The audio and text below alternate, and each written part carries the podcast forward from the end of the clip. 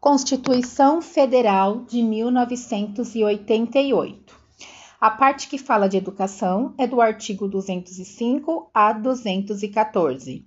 A Constituição Federal é a Carta Magna, é a mãe de todas as leis. Artigo 205. Educação é um direito de todos, sendo dever do Estado, da família, em colaboração com a sociedade, visando pleno desenvolvimento do indivíduo, preparo para a cidadania e qualificação para o trabalho. Artigo 206 vem falar dos princípios. É, em base desses princípios, a educação vai se fundamentar. Princípio de igualdade de acesso e permanência. Existem várias políticas para garantir a permanência, como Bolsa Família, transporte escolar, merenda escolar, programas de materiais didáticos, liberdade de aprender, ensinar, pesquisar e divulgar o pensamento, a arte e o saber. A liberdade de ensinar e aprender garante que as pessoas deem aula de qualquer coisa na internet, em cursos. Pluralismo de ideias e de concepções pedagógicas como a tradicional, religiosa, e coexistência de escolas públicas e privadas. Gratuidade do ensino público.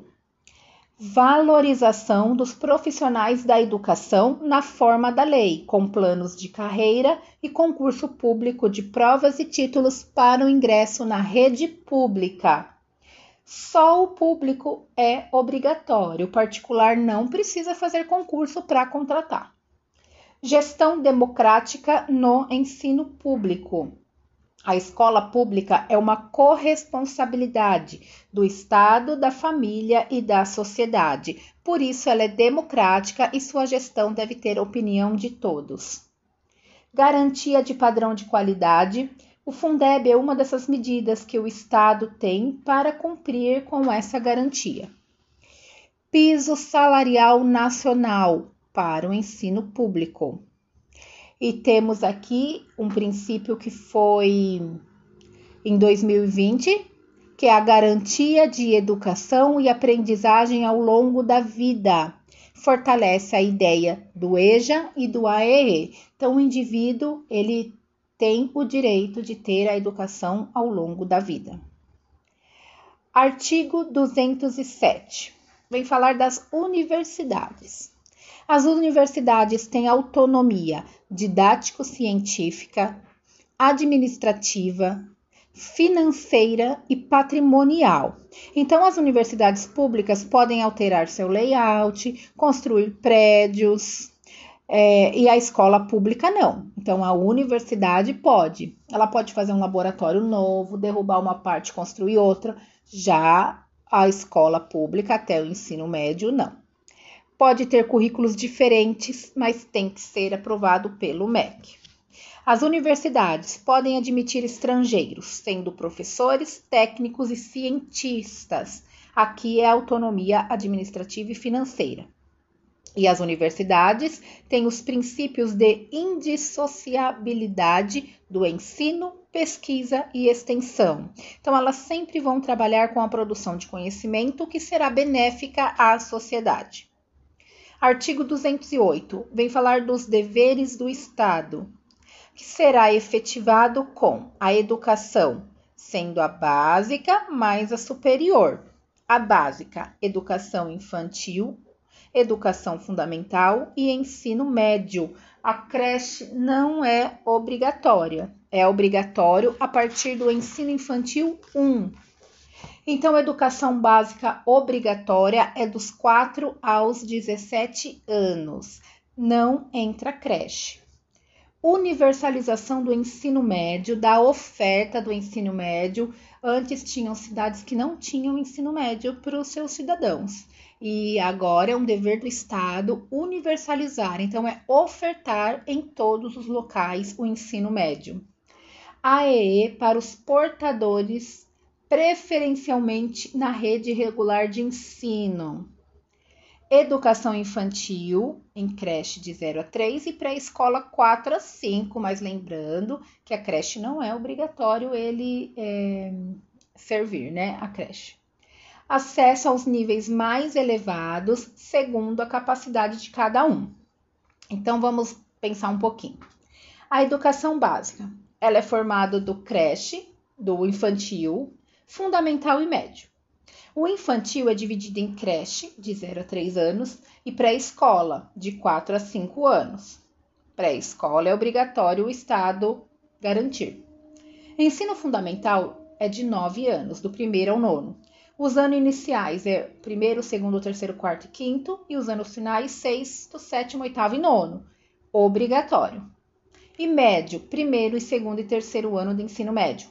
Também é obrigatório. E temos o ensino superior. O ensino superior é segundo a capacidade de cada um. Não é obrigado ter vagas para todos. Então, quando a gente fala que a educação básica é obrigatório o Estado garantir, é que tem que ter vaga. Se o Estado não tiver vaga, ele vai ter que arrumar uma vaga, ele vai pôr a criança numa escola particular e vai pagar a bolsa daquela criança, mas ele é obrigatório.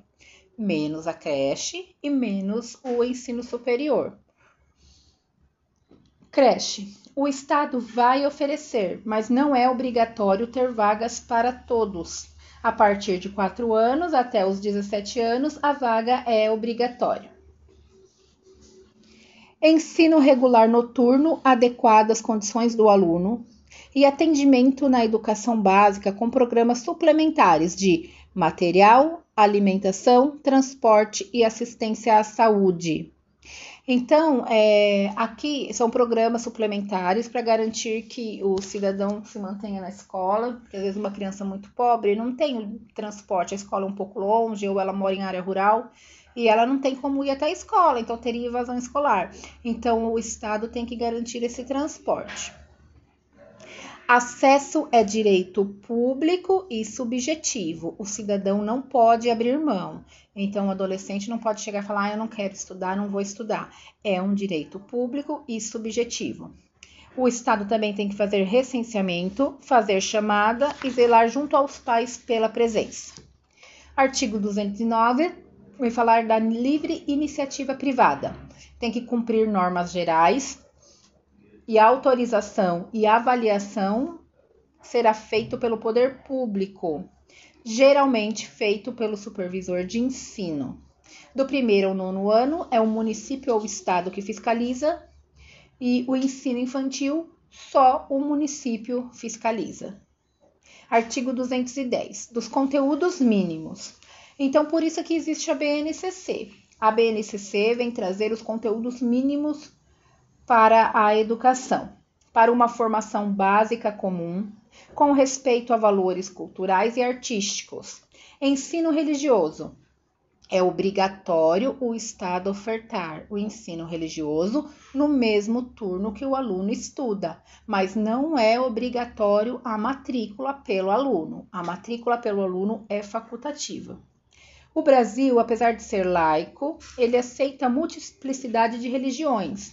Então, o ensino religioso nas escolas vai trazer para os alunos valores e histórico das religiões. Conteúdos mínimos ministrados em língua portuguesa, mas os indígenas podem ter esses conteúdos ministrados em língua materna e com processos próprios. Então, cuidado com questões que venham falar que o ensino nacional será ministrado exclusivamente em língua portuguesa, porque nas escolas indígenas pode ser ministrado na língua materna. Artigo 211 vem falar da colaboração, que visa assegurar universalização. Então, colaboração entre União, Estados, Distrito Federal e municípios para universalização do ensino, qualidade do ensino e equidade para os cidadãos. A União vai fazer a organização do seu sistema e vai ter função redistributiva e supletiva. Redistributiva: a União recebe dinheiro dos estados, municípios e depois distribui da sua receita. E supletivo: ele vai dar dinheiro além para estados e municípios se for necessário. Estado e Distrito Federal, a prioridade fundamental e médio. Município, prioridade fundamental e infantil. Estados, distritos federais e município também possuem função redistributiva, mas agora em relação às suas escolas. E eles têm que manter um padrão mínimo de qualidade, que é o CAQ, padrão mínimo de qualidade, de acordo com o CAQ, que é o custo aluno qualidade. Artigo 212 vem falar da aplicação de recursos um art esse artigo que teve mudança no ano de 2020, porque o Fundeb teve alteração. Então, ele precisa entrar essa alteração na Constituição Federal. União, nunca menos que 18%. Ela nunca vai dar menos de 18% do, dos, dos recursos para a, a educação. Estado, Distrito Federal e município, nunca menos que 25%. Esses recursos são provenientes de impostos para manutenção e desenvolvimento do ensino. Então, na prova, vai vir falar que a União é, e o Distrito Federal, município e estados têm uma porcentagem que eles têm que aplicar na educação da União é nunca menos que 18. Estados, DF, municípios, nunca menos que 25. E esses recursos são provenientes de impostos. E 25% não podem ser usados para pensão e aposentadoria. Então, é para manutenção e desenvolvimento do ensino, não é para pensões e aposentadorias. Aplicação de recursos não podem ser usadas para pagamentos de pensão e aposentadoria. Os fundos serão constituídos de 20% dos que se refere a recursos estaduais e municipais, distribuídos proporcionalmente ao número de alunos conforme a prioridade do Estado, município e Distrito Federal. 212 é linha A, é o artigo novo que foi colocado em 2020 recursos para a manutenção e ao desenvolvimento do ensino. Cada estado, Distrito Federal, deverá criar o Fundeb para distribuição de recursos e responsabilidades. Esse Fundeb é de natureza contábil, ela é uma conta e 20% do que se refere a recursos. Então, não pode se esquecer, é de natureza contábil. Se vier escrito na prova natureza econômica, está errado. O Fundeb é uma conta, então é de natureza contábil. A União complementará os recursos dos estados, municípios e Distrito Federal, no mínimo com 23% do total de recursos, sendo 10% para o âmbito do estado e Distrito Federal. Mínimo 10,5% para municípios, estados e Distrito Federal, quando estes não alcançar o valor anual total por aluno, e 2,5% para quem alcançar a evolução dos indicadores da melhoria de gestão, que seriam atendimento, melhoria de aprendizagem, redução de desigualdades. O vínculo de recursos suportará no máximo 30% de valor, e esse valor não pode ser usado para outra coisa. Então, aqui vem falar o quê? Vem falar do Fundeb, que é de economia, natureza contábil, é uma conta, e cada estado, Distrito Federal, vai ter que criar essa conta, o Fundeb, e esse Fundeb é para recursos e responsabilidades.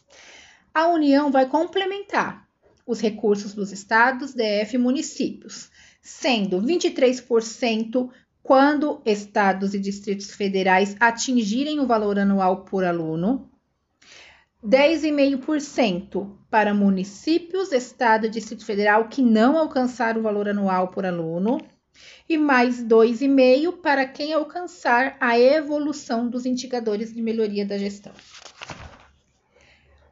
Tudo isso é feito em cima do cálculo do VAAT e VAAF, que depende da etapa da educação, se é tempo integral, parcial. 70% do Fundeb é destinado aos pagamentos dos profissionais da educação, menos os 2,5% de melhoria. O Estado, o Distrito Federal e o município, se atingirem aquelas metas e vão ganhar mais 2,5%, não entra nesse 70%. E no Fundeb também não entra pensão e aposentadoria. Então, nos recursos para educação, sejam eles provenientes dos impostos, seja o Fundeb, não entra pensão e aposentadoria. e a lei disporá sobre piso salarial. O cálculo do VAT é os recursos do Fundeb mais cotas dos salários educação. A lei, a lei disporará outras formas relativas aos níveis socioeconômicos dos educandos. A educação infantil, mais 50% de recursos globais. Artigo 213. Recursos públicos vão para escolas públicas e escolas comunitárias, confessionais e filantrópicas sem fins lucrativos. Se essas escolas fecharem, o seu patrimônio, os seus recursos vão para outra escola pública. Os recursos públicos também vão para bolsas de estudos para fundamental e médio, quando não houver vagas na rede pública e para pesquisa, extensão, estímulo e fomento à inovação para universidades, educação profissional e educação tecnológica. Artigo 214 vem falar do Plano Nacional de Educação, que tem uma validade de 10 anos. Então, tem algumas metas: erradicação do analfabetismo, universalização do atendimento, melhoria da qualidade, formação para o trabalho, promoção humanística, científica e tecnológica e estabelecer aplicação de recursos vinculados ao PIB.